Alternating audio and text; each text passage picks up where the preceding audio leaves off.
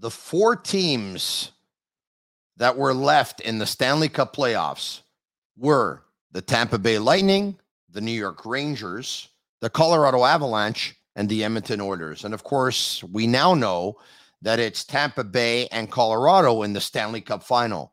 But can the Montreal Canadiens learn something from the four teams that made it to the semis? One man thinks they can. What is it they can learn?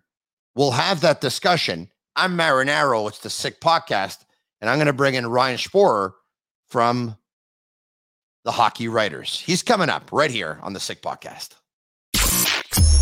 Turn up your volume. Your volume. Because you're about to listen to The Sick Podcast, Sick Podcast. with Tony Marinaro. The sickest Montreal Canadiens podcast. And now a 24th Stanley Cup banner will hang from the rafters of the famous Forum in Montreal. The Canadiens win the Stanley Cup. Sports entertainment like no other. Brought to you by 8.6 Beer, intense by nature, and La Cage. If the last time you went to La Cage was when the Habs won the cup, it's time you went back to La Cage. The menu will surprise you. Marinaro, the Sick Podcast, brought to you by 8.6 Beer. Take a look at this beauty, huh? Look at it, look at it, look at it, look at that, huh? This one here is a strong beer, 7.9% alcohol. We got it in there. Uh, isn't it a beauty, huh? Intense by nature, the beer for those who follow their instinct and live their passions in order to make their mark. And La Cage. If the last time you went to La Cage was when the Habs won the cup, it's time you get back to La Cage. The menu will surprise you. Oh man, I could just taste their chicken wings and they're all for one entree starter. It's absolutely fantastic. I had the poutine last week and some select locations, by the way, also have pizza. You have to try it. The one with the bacon, sausage, and onions is just cooked just right. I absolutely love it. All right. Okay. Uh, an article that caught my attention in the Hockey Writers by Ryan Szporer, who's been on the podcast before, was if the Montreal Canadiens could learn something from the four teams that had made it to the semis. And of course, now we know there are two who have made it to the final and that is Tampa Bay and Colorado. Ryan joins me now. Ryan, how you doing, bud? Good. How are you? Very, very good. Thanks for doing this, man. There you have it. His Twitter handle is up if you're watching us, and you can watch us on YouTube and on Facebook, of course, and on Twitter when we go live, and also on Instagram. Follow us at the Sick Podcast. And by the way, speaking of La Cage, before I want to let you know that the sickest draft party to ever come to Montreal on Thursday, July 7th. I'm going to be there, and uh, La is going to be a pretty big part of it, of course, because the Montreal Canadiens have the first pick overall in the draft. All right, okay. Ryan, you wrote a piece on what the Canadiens could learn from the four teams that made it to the semis. Let's dive right into it, huh? If we can. And you brought up the name of probably the best player in the National Hockey League, Connor McDavid. Let's bring him up. There you go. The Edmonton Oilers drafted him a number one overall. They had the number one pick overall for several seasons. He's obviously the best of the bunch. What could they learn from Edmonton and the drafting of Connor McDavid? I think they can learn simply that you know tanking. Well, I wouldn't say the Oilers tanked. I think they were just kind of you know bottom dwellers for a long time, and uh, you know it remains to be seen what happens next season. But uh, especially with their goaltending, but tanking has proven to work. Maybe not all the time, but it it works. Uh, you need those high draft picks to be able to compete uh, consistently. And the Oilers are kind of the exception to the rule in that they, you know, they haven't made the playoffs consistently. But if you look at the, you know, Stanley Cup winners from the last, you know, pretty much the entire cap cap era, they're, you know, the Tampa Bay Lightning, they have the Stamkoses, the the Hedmans, the uh, you, you, look at the Chicago Blackhawks, Kanes, Toews, um, Pittsburgh Penguins, Crosby, Malkin, you know, all these are, you know, Marc Andre Fleury.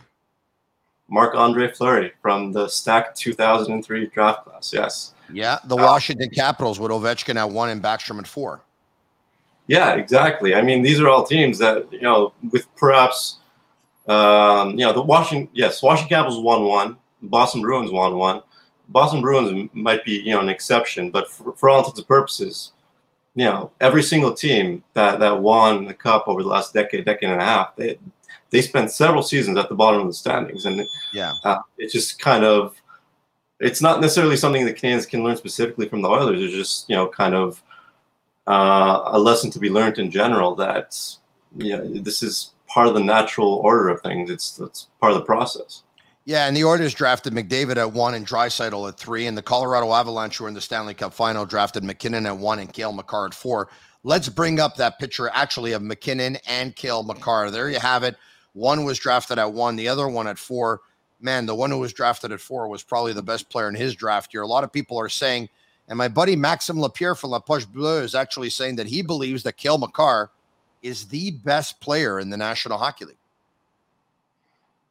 You know, I'm, I'm sure that you know there's that always going to be that Bobby or Wayne Gretzky debate, right? So Yeah. Uh, I mean, I, I personally think it's Gretzky and and you know McDavid in this case, but you know it's not a bad choice to go with Makar. I mean, No, and it's not a, a bad choice to go with our sick merchandise that you can buy at sportbuffshop.com. Use code SICK15 for 15% off on all of their items and shop all of your sports and uh, licensed apparel, including hoodies, caps, t shirts of your favorite teams, all major leagues as well. All right, okay.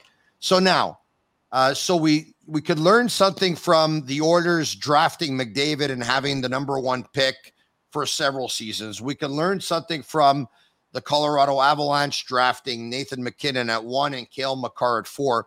We can actually also learn something from the general manager of the defending Stanley Cup champions who have won it two years in a row, who are back in the final, Julien Brisebois, and his work with the CBA. Yeah. For example, well, I mean, it's more so just him having been able to take advantage of you know Nikita Kucherov's injury. Uh, whether you believe in it as a conspiracy theory or not, uh, I, I don't. I think it was legitimate. But yeah, the fact that you know, I think the Kucherov himself wore a shirt mocking the situation, like eighteen million dollars over the cap after they won won the cup last season. Um, but yeah, I mean, what what's wrong with working the CBA to your advantage? I don't I don't think any team is going to turn down the opportunity to get a Kucherov back for the playoffs. And you know, Habs fans might lament the situation, and and you know, understandably so, considering Kucherov is a beast and an MVP caliber player. But uh, by the same token, at the start of this season, uh, when reports of you know seriousness of Shea Weber's injury came to light, you know, last summer even, yeah, everyone was a lot of people anyway were thinking that oh, this is just Kucherov all over again, and the Canadiens are going to be able to reap the rewards come the playoffs. So there, there's an element of a bit of hypocrisy there, I think. Um, and then you have the whole um, acquisition of Brent Seabrook's contract from the, the Chicago Blackhawks in order to kind of get more cap relief with uh, Tyler Johnson going the other way. I mean, these, Yeah. these are all things that any team would be wise to take advantage of. It's in the CBA. Why not? And the team that made it to the semis in the Eastern Conference that went up against the Tampa Bay Lightning and eventually lost after taking uh, what you thought would have been a commanding 2 0 series lead and then lost the next four to Tampa Bay are the New York Rangers. And that is a team that was built by Jeff Gorton, who had done some real good work there. They had gone on a rebuild. Um, you know, the signing of Panarin and the acquisition of Adam Fox and just so many things fell into place for the Rangers. So you brought up Jeff Gorton's name. Talk to me about him and what the Canadiens may have learned throughout all of this when it comes to the Rangers and Jeff Gorton. I mean, let, us call a spade a spade here, in that New York is a great destination for for free agents. Um, Montreal, maybe not so much, unfortunately. Um, so the the Rangers were able to attract the likes of Fox, um, well via trade, but you know he made it pretty clear that's where he wanted to play, and Panarin. But what the Canadiens can learn is that they've got the Rangers have got uh, Igor Sh- Igor Shesterkin in net for a very Yeah. cap friendly deal. I'll say. I mean, Yeah. true, he, it was a small sample size, a few a few seasons in the NHL after which he signed his current deal, but he's clearly an all-world goalie, and there was a l- luck involved. But sure, I think it, it goes to prove that you can't afford to pay a goalie, you know, the ten point five million dollars per season that the Canadiens are paying Carey Price, and you know whether it's a good thing or not, you know, retirement potentially looming in Price's uh, case, I think the Canadiens are you know going to be in a position sooner or later where you know they'll you know they'll press the reset button there and have learned uh, a huge lesson there. So let's figure it out. Why do players choose New York uh, as a free agent? Why would it? Why would they prefer it so much more over Montreal? Our bagels are better. Okay. All right, our bagels are better, right? Right, our bagels are better. Poutine. Actually, our traffic, as bad as it is, is better. And so the only thing it leads me to believe is that Montreal doesn't have a canal street where you can buy imitation stuff, which, by the way, it's crappy stuff anyway, man. It sucks. It won't work for more than a week. And you can tell that it's fake. So forget about that. The only thing is uh, bringing Broadway shows to Montreal, I guess. Well, I mean, we, we do get musicals, you know, pluses are, right? Yes, but uh, they're they're not quite. You know, I, guess they're not the real McCoy. clear, clearly the tax situation works uh, against the Canadiens. I'm sure Okay. The language situation, maybe. Aren't the Um, taxes pretty high in New York too? um, I don't think they're as high as here. Ah, okay, I wouldn't know. Anyway, doesn't matter to me. You got to be making a lot of money to worry about taxes. When you don't make a lot of money, it doesn't really make a difference. All right, okay. So if the Canadiens could learn one thing, it's Jeff Gorton and the rebuild. It's the Yep. Oilers drafting Connor McDavid. It's the Colorado Avalanche being able to draft MacKinnon and Cale Makar. And it's the work of Julien Brisebois. So, with that said, do the Canadiens have certain pieces to the puzzle? Do you think they'll be able to take this information and use it to their advantage? Do you think the future is bright for the Montreal Canadiens knowing all of this? Yes or no, and why? Well, you know, they do have the first overall draft pick, and anytime you have that uh, in your, uh, let's say, your your chip stack, I think, you know, things are looking up for sure. Uh, I mean, I'm, Pardon me. He doesn't have Connor McDavid or Nathan MacKinnon potential. Very unfortunate. I wish he did, but according to those in the know, Shane Wright does not have that potential. That's true, but I mean that kind of plays into this, you know, my whole argument that, and we've talked about this the, this before. You brought it up before. You know, Yes. Connor Bedard, uh, Matvey Michkov, Adam Fantilli. These are all players who are going to be available at the top of the draft next season, and you know, an argument why I, I don't think the Canadiens can afford to make a go of it next season. I think it's the smart play to kind of you know, let the chips fall where they will, and you know, don't try and hit a home run via free agency. Just Yeah. kind of, yeah, I, I, I personally would outright tank and you know trade off assets. I, I've written about that before, you know, and uh, many fans are against the idea. That's fine. Yeah, them. they want to be competitive right away, but they don't see the big picture, which is that if you have one more bad season, you might end up having seven, eight, nine great seasons. I think based on the comments I've gotten, I've gotten quite a few hate comments in, in my day. I'm ashamed to say. Welcome Uh, to my world. Thanks, I appreciate that. Yeah. um, I think it's more so just the fact that you know tanking would kind of taint the shine on you know such a gloried, storied franchise such as the Canadiens, and you know you know the, the Maple Leafs did it, and I don't think Canadiens fans want to kind of many Canadiens fans don't want to stoop to that level. Um, They did it for several years, right? Where they got, uh, hold on a second. Well, they got uh, Nylander with a top 10 pick. They got Morgan Rielly at five. They got Mitch Marner at four. And they got Auston Matthews at one. But the year that Auston Matthews was the projected number one pick, that's the time, I think, where they had just got rid of Dion Phaneuf and Phil Kessel. And they were really trying to get rid of their assets, like you just talked about. So they can ice the worst possible team, finish at the bottom, or get that number one pick to be able to draft Matthews. In their case, it worked out. It hasn't led to a win yet in the playoffs, but based on the way they played this year versus Tampa, you, you get the feeling that there's some good days ahead for the Toronto Maple Leafs. Yeah, and I, I don't think there's any you know Canadiens fan out there who wouldn't take Auston Matthews in the heartbeat.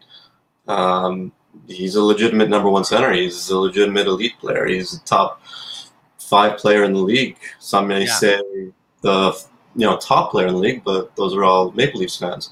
Um, I think that the Canadiens can stand to you know, pardon my French, suck for for another season. and it's going to be painful, and you know, they're going to be growing pains. But I think it's big picture for the. It would be for the best. You can follow the Sick Podcast on Facebook, Instagram, and Twitter at the Sick Podcast, and subscribe to our YouTube channel. It's absolutely free and it's worth it. Tell your friends about it because this podcast, like me, is really sick. All right, so if you were a betting man Ryan Szporer for the love of the game. You sign up and deposit on Betway for a 100% deposit bonus. The easiest sports book for Canadians because e transfers are accepted like just almost immediately. If you were a betting man, would you put a dollar or two that the Montreal Canadiens are going to try and turn this around to be a very competitive team next year, or that they're going to get rid of some assets like you talked about and they'll find themselves in the bottom four or five teams in the National Hockey League? What would you bet on? I, I honestly wouldn't bet on either scenario. Uh, I'd bet on them kind of just staying the course, not making a play via free agency, and not uh, on, uh, offloading assets to you know be any worse than you know they would be otherwise. I think they're just gonna play it out and see where where things go. I think that they're if they do it that way, they're to be a bottom ten team, and they're to you know theoretically have a chance at that you know top three pick anyway. Uh, not as high as if they were to unload assets, but yeah, I think that's what's happening, and that's contrary to reports that they're going to be aggressive in, in, during the free free agency period. But yeah, uh, I, yeah, I, I don't see it happening personally. He writes on the Montreal Canadiens, and you can check him out at the Hockey Writers. Ryan, have a good night. You too. Thank you. You're very welcome, and thanks for joining me on the Sick Podcast. I'm Marinaro.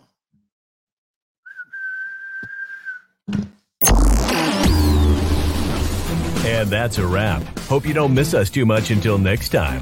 Follow the Sick Podcast with Tony Marinaro on YouTube, Instagram, Facebook, Google Play, and Apple Podcasts. The Sick Podcast is brought to you by 8.6, Intense by Nature, and La Cage. If the last time you went to La Cage was when the Habs won the Cup, it's time you went back to La Cage. The menu will surprise you.